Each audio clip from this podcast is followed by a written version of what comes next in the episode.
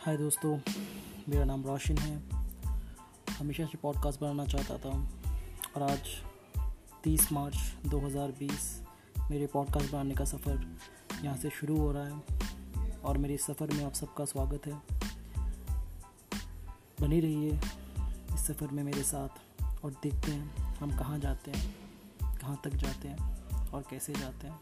क्योंकि मेरा पहला पॉडकास्ट है, मैं खुद नहीं जानता। कि आखिर में क्या बनेगा, कैसा बनेगा और आपको आप सबको सुनने में कितना मज़ा आएगा। कोशिश है कुछ नया करने की। देखते हैं, बने रहिए।